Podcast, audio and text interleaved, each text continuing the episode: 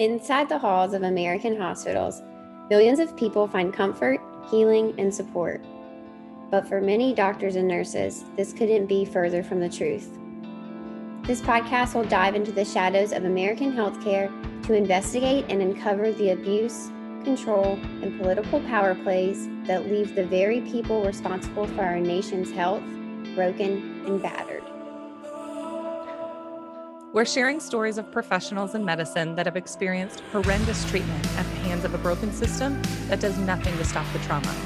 As the Association of American Medical Colleges states, long before the Me Too movement, women in medicine have instinctively banded together to counter a culture that too often tolerated harassment. From systemic trauma to abuse of power to the unspoken rules of cover-ups and corruption, Mandy, Irby, and HeHe will take you to the darkest corners of healthcare in America so you can have an inside look at bringing humanity back to medicine. Sensitive content warning.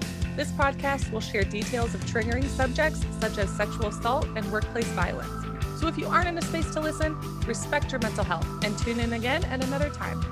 I want to take a quick second to remind our listeners that we are going to do a little fun activity at the end of this episode. So if you have it in you, stick around. It's kind of a tough listen. And if you were a healthcare worker during COVID, might not be the time for you. Fast forward, don't X out. Fast forward to the end. We're going to talk about season 1 and what you can expect from season 2. We are dishing the deets. Is that a saying? It should be a saying. Yeah, it is. It is from now on. Do millennials write sayings anymore? All right, on to the show. Hey, y'all, and welcome back to another episode of the Pulse Check Podcast. I'm HeHe. And I'm Mandy. And today we are diving into the new patient code of conduct that Mass General Brigham has recently unveiled. Now, on previous podcasts, Mandy and I have talked about the rock and a hard place that we often find medical professionals in, where you need to treat this person, but they're abusing you.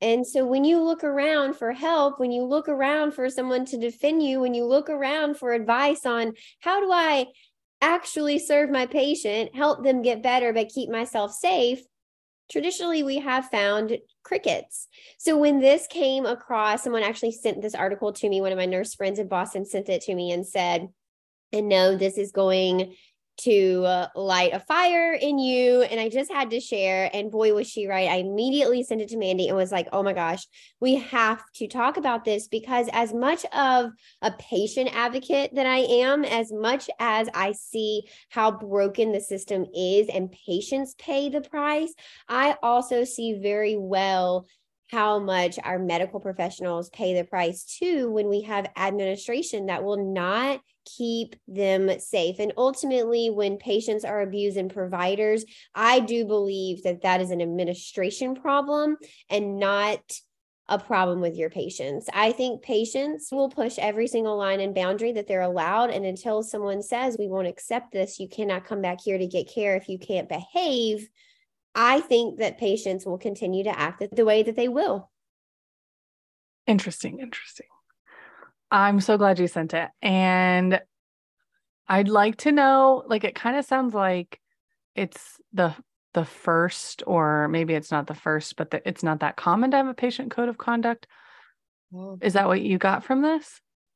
It is. I mean, I think that generally, I almost think that hospitals will let a lot of stuff slide under the rug in the name of money and pushing that bottom line and keeping that patient coming back. And if it's at the expense of the safety of your nurses and your providers, then almost like, so be it. And of course, I'm not a medical professional. This is just years of hearing people in medicine be treated this way. And so as an outsider, it does feel like hospitals will often prioritize profit over actually keeping their staff safe. Someone that really opened my eyes to this was Katie Duke. She talks about it a lot on her social media about how hospitals do have an obligation and a responsibility to keep their employees safe and the people who work for them safe. And I couldn't agree more.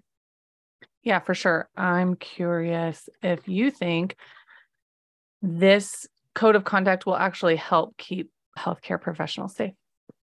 I think it'll all come down to how is it enforced? You know, will Mass General really prioritize keeping their employees safe and truly turning away people who historically have abused and beat up on ER staff and med surg staff and staff over the holidays when they have nowhere else to go, or your recurrent patients that are always there and they're always abusing people?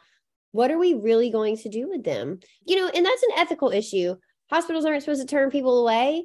You don't want to be the administrator that says, you know, Joe that has hung out here for the last 17 years because he is our town's homeless man. He can't come back anymore because he continues to beat up on our staff. Mm-hmm. You don't want to be that administrator, but you also don't want your staff being beat up. Hey, I get it. Yeah, that's a really tough spot. And on the outside looking in, I think this is great progress for healthcare workers. However, I don't agree that it's going to ensure safety for a few reasons, and I will outline below. First, this is written by the hospital. So it doesn't ensure safety. It just ensures that they posted something on their website and they made it public and they told news agencies about it. I saw it when I searched it. I saw it in the news article, which they're all about, right? They are a business with a bottom line to profit. And this is the ethical dilemma that we are under right now, because we are under a healthcare system that is a for-profit system. So they actually can turn folks away, and they do all the time. They transfer to other hospitals and they get annoyed and frustrated because some places do, some individuals do inside. There's pressure around that because then those hospitals cover those maybe like high expense patients. There's no healthcare worker who is like, oh my gosh, we can't do this because it's going to be expensive. Like, it doesn't come out of their pockets, but it does. Like, the pressure is there, right? So the folks that do transfers and take transfers, like, there's a whole culture there, but it's within a for-profit healthcare. So the hospital has to be profitable. And this could be one way that they are going to go lean on the folks that you're talking about, maybe folks who are using the ED for primary care. Now, that is a whole other conversation in and of itself, and like access to healthcare and the ED, the way that the access to healthcare has changed, healthcare deserts. The ED is the only option for many, many folks. In my area, I'm seeing these like freestanding EDs pop up, which is really confusing, right? Yeah. So I'm a consumer of healthcare and I'm like, what are those? Because there's urgent cares, there's telehealth, there's freestanding EDs, and then there's EDs attached to the hospital. We can guarantee that the healthcare system has a plan to stay profitable around this. That's the first. Nurses United, we'll put the stat up. We'll put the link up again. We talk about Nurses United a lot in our past episodes. Nurses are the most abused profession in the workplace, period. I'm talking all workplaces, right? We've shared that before. We mean like police, prison guards, places where you think people are aggressive. Nurses receive the most aggression. Which is bizarre because they are also America's most trusted profession. So how can you take your most trusted person and abuse them? Kick the shit out of them It almost tracks. If you look at abuse, you abuse the people who are closer to you. You abuse the people who you know are going to come back, are going to take care of you. Are those safe people? They get the most abuse. I got in your head, didn't I? It's a cycle of abuse. It's almost like nurses have been programmed and conditioned and groomed, if I can use that word, because it's disgusting, right? For this role, unconsciously, through society, through perpetuating abusive cycles in other areas of society. You can see it. I can see it. And we are not in it. And so we can't speak for everybody's lived experience, but it is a prime spot for abuse and mistreatment. all healthcare professionals are public facing. And I do have something to say about physicians. We haven't forgot about you in just a second. They deserve to feel safe and be treated respectfully. Hands down. There's no question about that. Oh. They deserve to go to work and feel safe. And if like the last 2 years haven't just shown a light on the fact that they haven't for a very long time, now the public knows we haven't for a very long time felt safe, felt supported by our leadership, felt supported by, I mean, it's obvious, right? And we're able to communicate about that a little more freer and openly now. We're kind of getting language for it. And it's so fucking empowering. As someone who helps improve systems within the healthcare infrastructure, there are so many other improvements to be made than a piece of paper on a website and like a declaration. Trust is a two-way street. When we talk about trauma-informed care, one of the tenets and one of the ways to mitigate trauma, especially in birth spaces, is what I talk about and teach about is trusting relationship with healthcare professionals. And it's not a given. I know everyone's like, but we voted. Nurses are the most trusting or second to most trusting. Them and teachers like duke it out all the time. Then why are you abusing us? It's a two-way street within healthcare and within trust, because I think they want to be trusted. People want to trust nurses. We've been told you should trust the healthcare system. You should trust medicine. You should trust your doctor.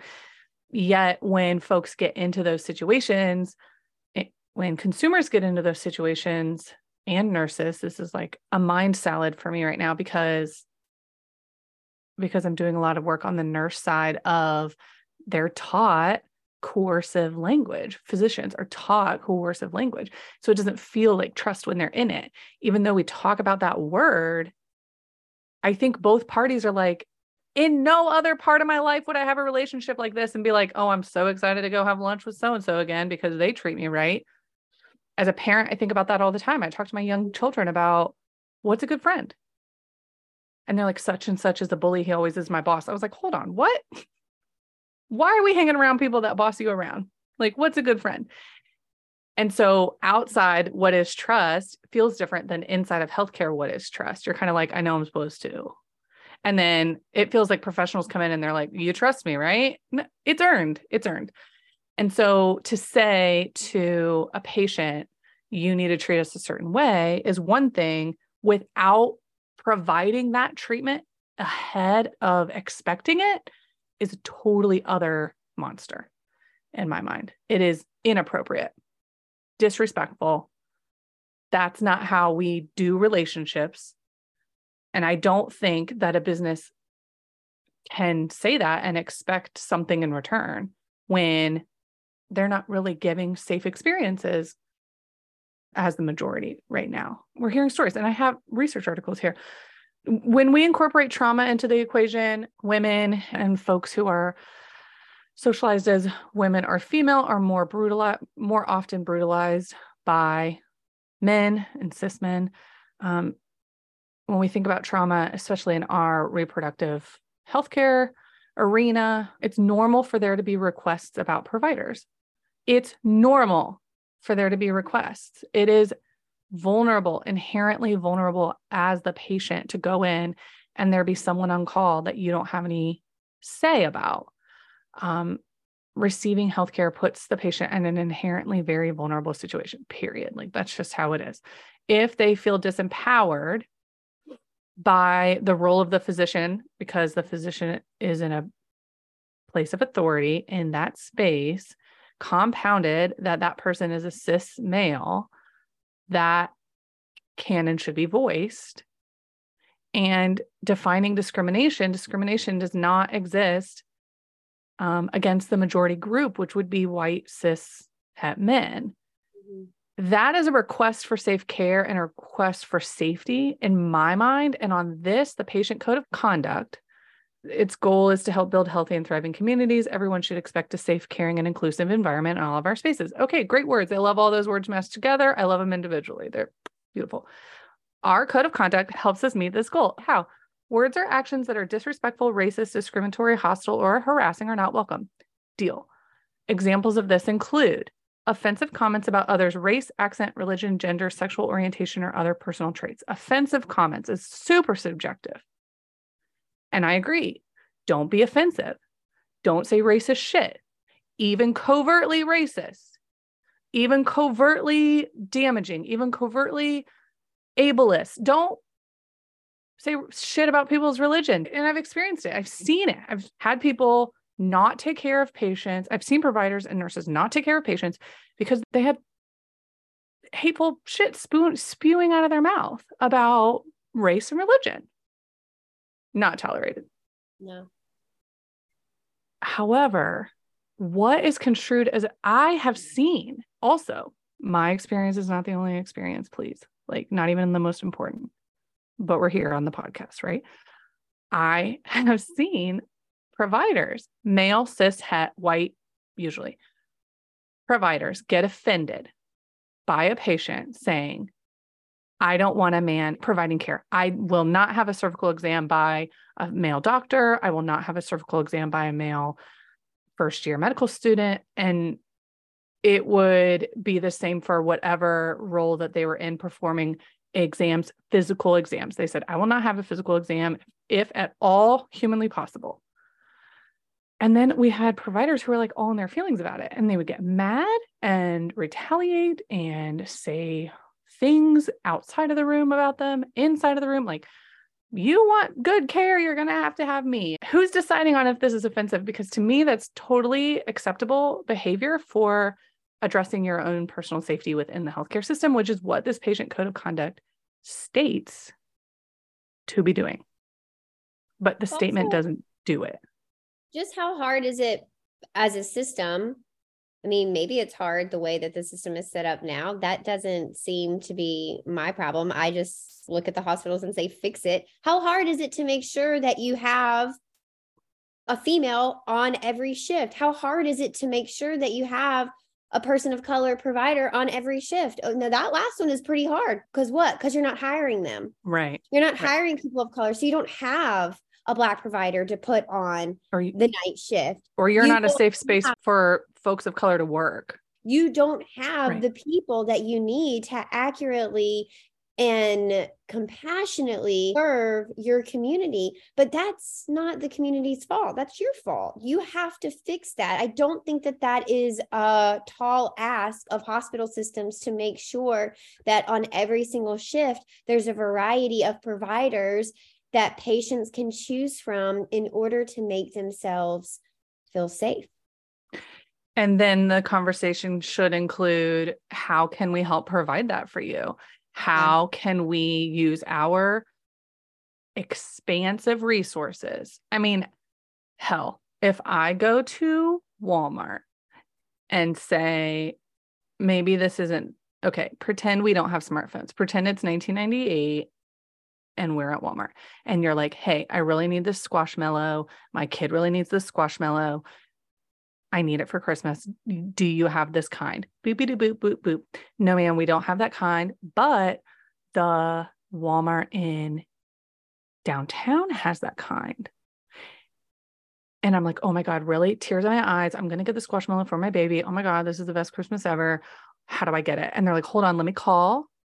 Susan's the manager. Let me call Susan and have her hold it for you. Okay, great. Thank you so much. It's almost like you're the same business, right? Yeah, like now, how can Walmart do it better than a hospital system? And like in many ways, ew, but in many ways, they're the same. They're probably in bed together and they probably, right? I haven't looked Walmart, my own hospital before I would be aware of it. Like way closer to the truth than this patient code of conduct being approved by Mandy. The code of Mandy rejects your patient code of conduct. First, let's start with applying evidence-based practice to the care that you already post on your website that you provide. How about trauma-informed care to the care that you already provide, instead of saying you need to be better patients. Now, there is a fine line that we are riding right now, because there are hurt professionals, so deeply hurt. And like that experience of being kicked in the face by someone that all you're trying to do is provide respectful, compassionate healthcare for, with the resources that you have that are limited, and the moral injury, the trauma that comes from that, the complex trauma is severe. And we're not laughing at that at all. But it is not a one source problem. So with the rise of COVID, there's been more violence inside of hospitals as well. And I'm sure that's where this is coming from, is like their staff are leaving, they don't feel safe, and they're like, ooh, patient problem. And so my second call to action, provide trauma-informed care, provide respectful care, outline these subjective statements, because they're going to be, I can already see that they're going to be weaponized against patients because it's paternalistic. I've seen Bill of Rights be weaponized against patients. Like, it's paternalistic. So it is taught, that top-down model, that paternalistic professional healthcare hierarchy model is taught so that the patient is at the bottom. And that is how patients perceive it often, though I love where we're going with that. And it's often how professionals are taught, though I love where we're going with that. A slow but steady race to fix it. With the rise in COVID, there was more violence and has been more violence. Did people get meaner in COVID? I mean, kind of depends on how you define it. Or were they responding to a scary situation appropriately? That's what I think it was. Right. It's like fight or flight. It's how can I have effective action when I don't feel safe in this situation? And folks didn't feel safe, and it's valid because they weren't, and they probably still aren't very safe. And that's what healthcare professionals are saying. And that's what we're seeing in the leave from the bedside. Is this wave, and everyone calls it a nursing shortage. That's fucking bullshit. It's not a nursing shortage. It's a safety shortage. Yeah. It's kind of like we fucked around for so long. We're finding out what profit-driven healthcare looks like, results in, and it doesn't result in staff taking shit for forever. And this feels like violence. This code of conduct feels like violence in the workplace is their staff's like exit survey. Yeah. And it feels like, oh, wow. So like you didn't feel safe. You were hurt. We need to go fix why we think you were hurt. Healthcare workers should never have been put in situations that they were put in COVID. Crisis after crisis without safety precautions for themselves at a minimum, and then adding on limited resources for their patients. They had an impossible task with impossible goals that they could never meet. They're compassionate and they are exploited because they weren't safe. They were getting sick and dying. And they knew the quality of care that everyone needed. They know what they could do. They know what their team could do. They know what their facility should be doing, and none of it was being able to be done. They were stressed and they were frustrated. There was not enough staff. There were way too many patients to care for. Often they weren't even on their home unit. They weren't even like feeling that teamwork, camaraderie. They were working with people they didn't know in places they weren't familiar with, and in patient populations they weren't used to caring for. They were struggling and their patients were struggling, and that was compounding. I don't even need to tell you all this, but I know you know this. The patients were dying. They were scared. They were alone. They were looking to their staff, and their staff was like, there's literally nothing I could do. They were trying to survive. There was violence. And that's what happens when folks don't feel safe. And when they're put up against the wall, many act out of violence, just like animals, right? We teach our kids, don't pull the tail. When the dog gets hurt, the dog's going to bite you. Doesn't mean the dog doesn't love you. Dog's trying to survive. There are two studies, just two that I pulled up. There's been many studies about this. One talks about the impact of COVID on healthcare challenges, and there was a positive association with monthly COVID case rates and rates of violence in the ED. And then this other one used 17 studies as a sample size, and the prevalence of violence was estimated at 47% of healthcare workers. And the workplace violence rate was higher among physicians. And imagine if you are a physician and a person of color, or a physician and exactly. a female, or a physician and you're on the LGBTQIA plus spectrum. Like, you are literally not safe. I think right. that for so long, we've all seen social media bits about, you know, the Black nurse walks in and the patient says, I don't want care from a Black nurse. And so then the Black physician walks in and they go, I don't want care from a Black nurse. And they go, I'm a doctor. And they go, okay, I still don't want care from you. Okay, then care for yourself. You know, that right there, that should be dismissal from the hospital. If you're able to decide who is good enough to give you care and who isn't good enough to give you care based on their skin color, feels like maybe you're not that sick. Maybe you should just take a Tylenol and let's go home, because we've got a lot of people waiting in the ER. Well, I mean, you walk into a bar and you'd hope that the bar would say the same thing. You walk into a library, you'd hope the library would say it. You hope that anti-racist businesses are doing that. They are teaching that. They're like, here's what we've got for you. And you won't treat any of us like that. And so we will help you get stable and send you on, because it's more than about the money. We value our team and we value the system and we value our Black community. We value the lives of our professionals of color baseline. That's what I want the code of conduct to mean, though we've never seen that in healthcare before. It would be really interesting to go through all of the code of conducts, especially patient code of conducts of these hospitals, and see if anywhere in there they actually mention valuing the expertise and dedication and education and compassion that their staff brings. And now my wheels are turning. Like, did you do this for a PR stunt, or why did you do this? Because if you're writing this code of conduct just to throw out to the local media, then I think that we are going to have a hard time seeing that follow through. But if you truly value your staff, then I think we have a high likelihood that we might see good follow through. I have high hopes for Mass General Brigham and Women's. I hope that as a leader in our medical community, in our whole nation, I hope they do lead the pack. I hope that they do come back and say, we implemented this code of conduct for patients. Here is how our safety has improved for our staff. Here are the positive things that have come of it. And here is how we have actually implemented this thing throughout our hospitals in a tangible way. I think if anyone's going to do it, I think it'll be Mass Gen Brigham. I don't know. My fingers are crossed, but loosely. You need patient feedback on that as well. And, you know, there are racist bigots who go to the hospital every day, right?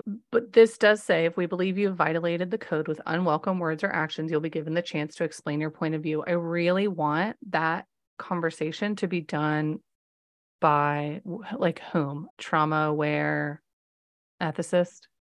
Who's having that conversation to ensure the safety of the staff and the safety of the patient? Who identifies, oh, you're a racist bigot, we're going to transfer you out, or we're going to send you home ASAP. There's ethics around both. I think ethics are things that there are both sides to the story. And that, I think, would help perpetuate those useful conversations and empathetic listening and things like that, so that it's not on the responsibility of the care providers to be policing this. One, that shouldn't be their responsibility. They're the hurt party. And two, they're not trained in doing so. They're hardly trained in debriefing after an intense or an unexpected outcome. They're hardly trained in debriefing at the bedside.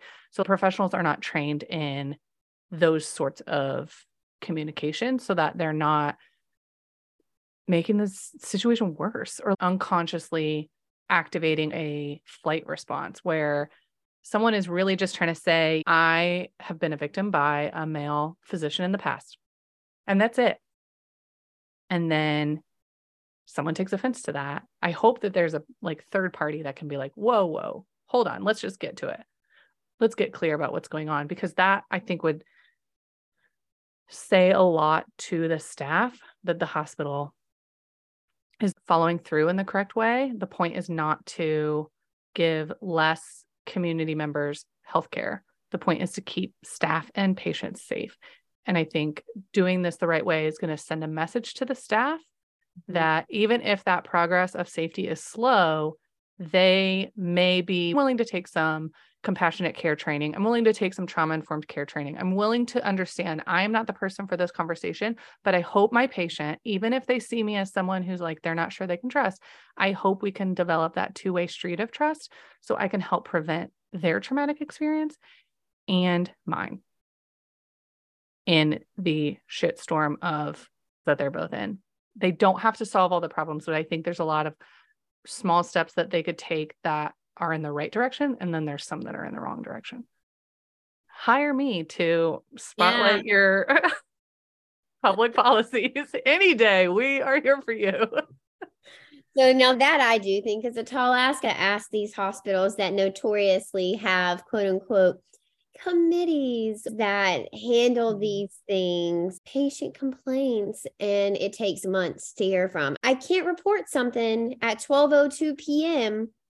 and you not get back to me for 3 weeks about the racist patient that literally kicked me in my pregnant stomach. It has to be immediate. You have to have some sort of trauma informed team or safety enforcement team. I have no idea what this looks like, but it cannot be regulated by the same systems that we currently have. They're not efficient. Right. It's not efficient, and it's not pro-patient or pro-healthcare worker. It's pro-PR. It's just pro-good light in the community. Pro-bottom line, pro-accreditation. It's pro-healthcare center.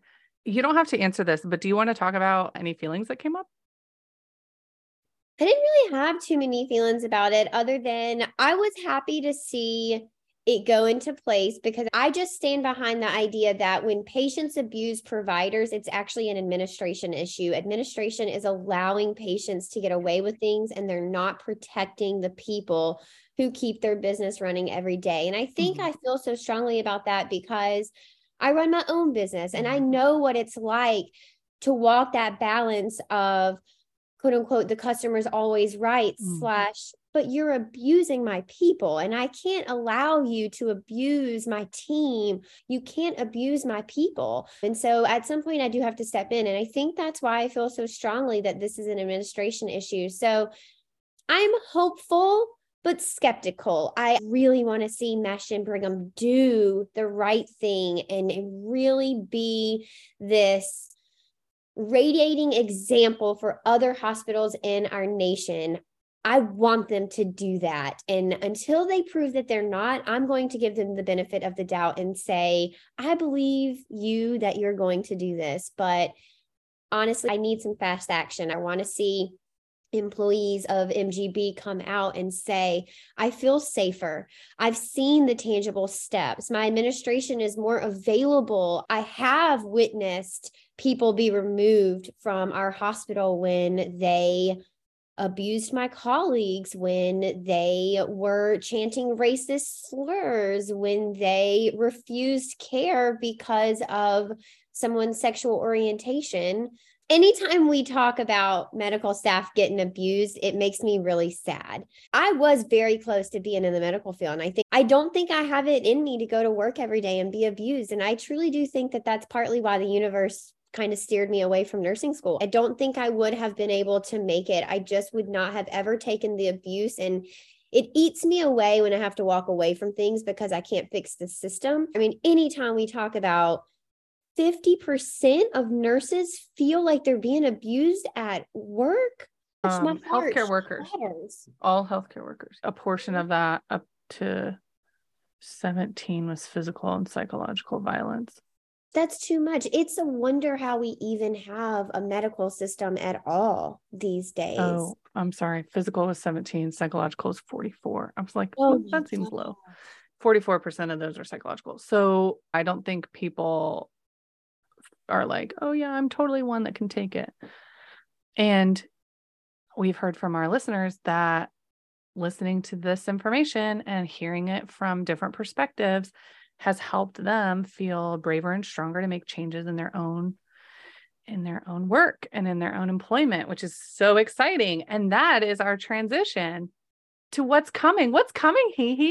The biggest surprise ever. Should we tell them about season 2, Mandy? Yes. Okay. First, let's talk about season 1. Okay. Welcome. Hello. You've reached the end of season one. This is episode 50, HeHe. I cannot believe it. Wait, do you remember when we started this and we were like, let's just see where it goes? We didn't even know if anybody was going to come over and tell their story. We didn't know if people would be scared of retaliation or scared for their job or even willing to answer us back. And just to see where this has grown and to see the impact and to hear nurses and physicians approach us and say, you have truly changed my practice. It is, now that's going to make me cry. That just this makes me so emotional to know we can change this system. We will not do it overnight, but slowly and surely we can do this, you guys. And this is my first podcast and this is your second podcast, and you are recording them at the same time. So you actually have two podcasts. I spout my mouth on other social media platforms and not other podcasts.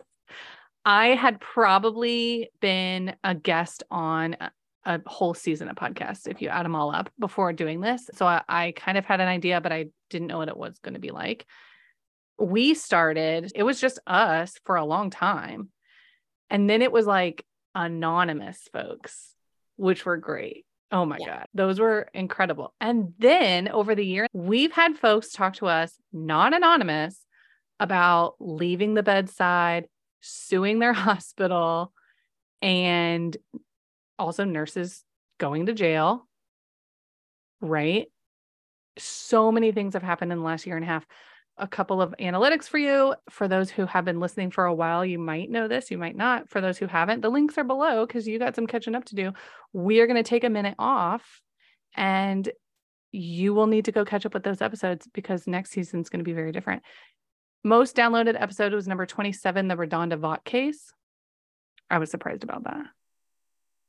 Were you? I wasn't. That was a ridiculous case. That's a case that I think when new textbooks are printed, she'll be in there. I think it's going to be a lesson learned for every nurse going forward, for better or for worse. I know that there were good things that came out of it, but for me, it was really a message of your system doesn't care about you enough to back you in the court of law if you make an honest mistake. So I hope that you can back yourself. And that for me, that breaks my heart. Yeah, there are so many system errors in there that they weren't taking responsibility for, from what we could see from our angle. And they hung her out to dry, ruined that woman's life in order to save themselves, knowing that they're a big system. They were never going to go under, and you let someone walk the plank for you. I think it was a validation from others of like, yep, we would guess that that would have happened because that's how it's felt. It just hasn't been public or publicized. And then the number of other nurses, specifically nurses of color and Black nurses, who receive similar treatment. Yeah. Second most downloaded is episode 40, leaving bedside after a toxic work experience. Yeah. That was a good one too. It was one of my favorites. I think toxic work experiences are something that I would be willing to bet 100% of medical professionals have experienced, yet how many people actually talk about it? Probably 1%, maybe even less. I don't know. They talk to each other. You'll see people like looking for jobs, but then it's like people are just beginning to do something about it, but kind of felt like accepted for a long time. How does this podcast feel different than the other one that you're doing? It feels really different. So my other podcast is the Birth On Podcast, and it is directed towards pregnant people to help them have an informed and confident labor. And it is an evidence-based podcast, but I talk about the entire spectrum of things. And so it's a wider variety. And for me, it feels more like safe Google search. There are over 200 episodes, and you can get evidence-based information on over 200 topics.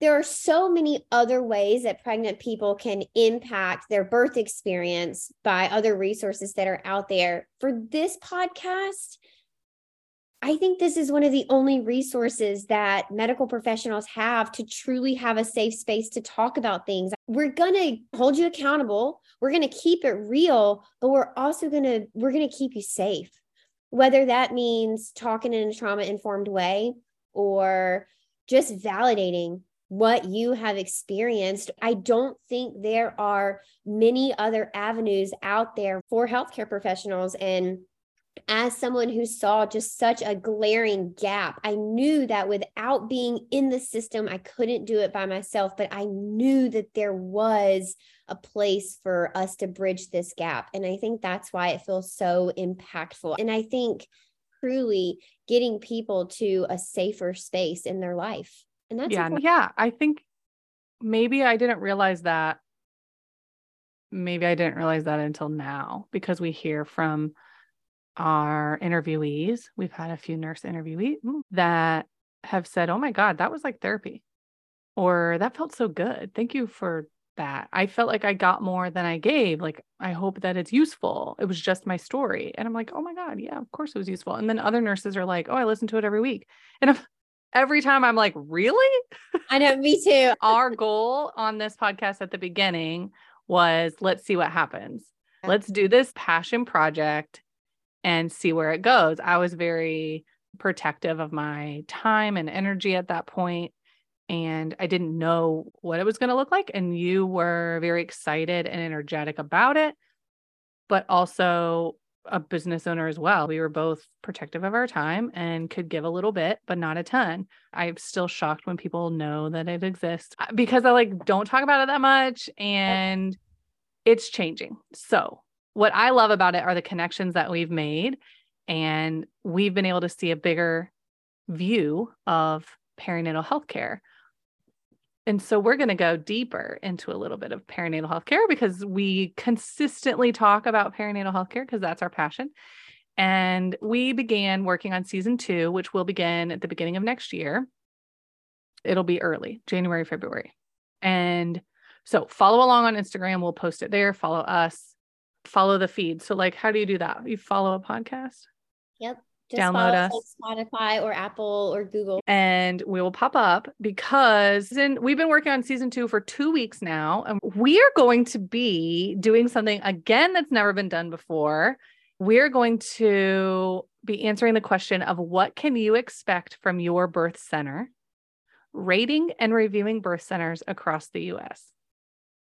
I'm so excited for this, Mandy. I really think this is going to be so pivotal. And I think that showing the people of the United States their options when it comes to having a baby is going to be so key to combating our really horrible birth stats. When you are in a country of our size and monetary means and power, and our maternal mortality rate is increasing every year, we have got a serious problem. And especially in the last 2 years, when we have seen this increase happen, yet we've seen legislation and rules and regulations that are consistently against us.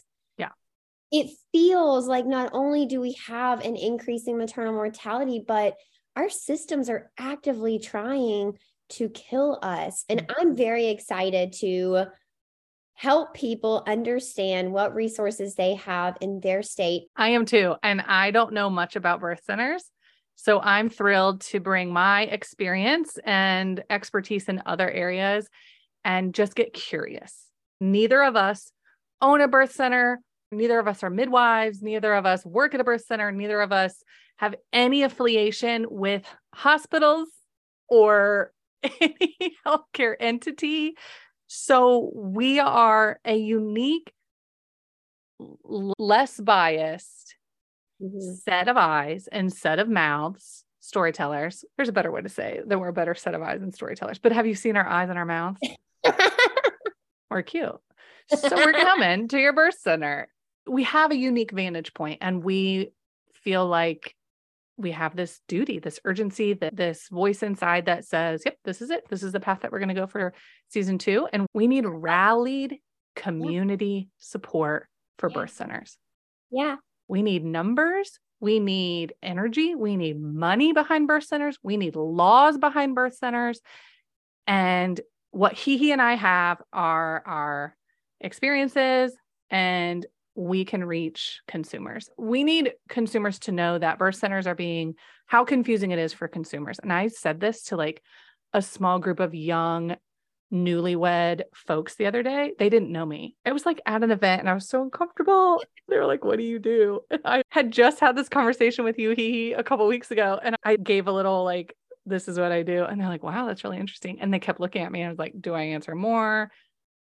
And so I was like, well, yeah, you don't really know until you're in it. And they're like, yeah, I mean, for sure. And I did not say vagina, but I walked the line of like maternity mortality and the rates of Black birthers versus white birthers. And I was like, you don't know who to trust. You don't know if the birth center that is in your town, the one or an adjacent town near you, is affiliated with the hospital. Sometimes it's hard to tell. Sometimes you don't know if they're trauma informed. You don't know how they're going to treat you, even if they do have midwives. How would you know that? And they're like, who asked you?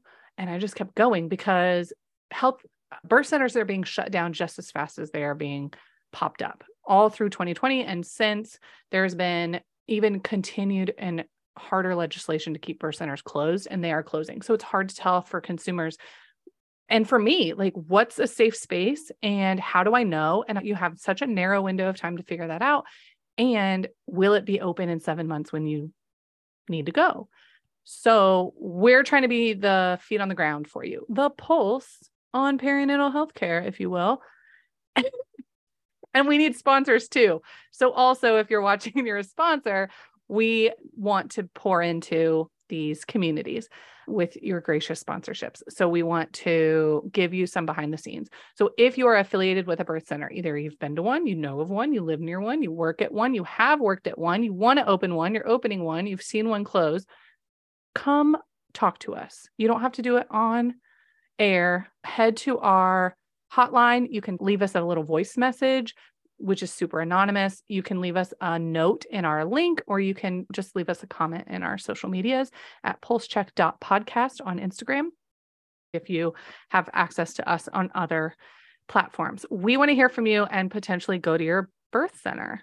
So stoked for this. I think that this shift in focus is going to be huge for people who know that the hospital is not the right facility for them to have their baby, but they are unsure about other options that they have, or maybe they don't even realize they have other options at all. Oh, it's going to be so juicy and good. So keep following us. We will be back in a couple of months to begin season 2. And we're going to start off with a bang with our first birth center that we're going to go see and check out. And we're going to do it right because we're information gathering bitches, and we are going to bring you along for the ride. So it's going to be super fun.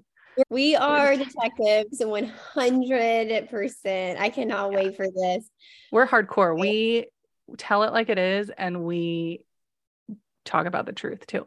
In the meanwhile, we're trying to get sponsors so that we can do this sustainably. And we're not going to be asking birth centers to pay us to go there because that's not aligned. So drop your 5-star review while you're watching or listening, whichever one, on YouTube or wherever you listen to your podcast. Drop a 5-star review. Thank you so much. Tell us your favorite episode. We'd love to hear about that.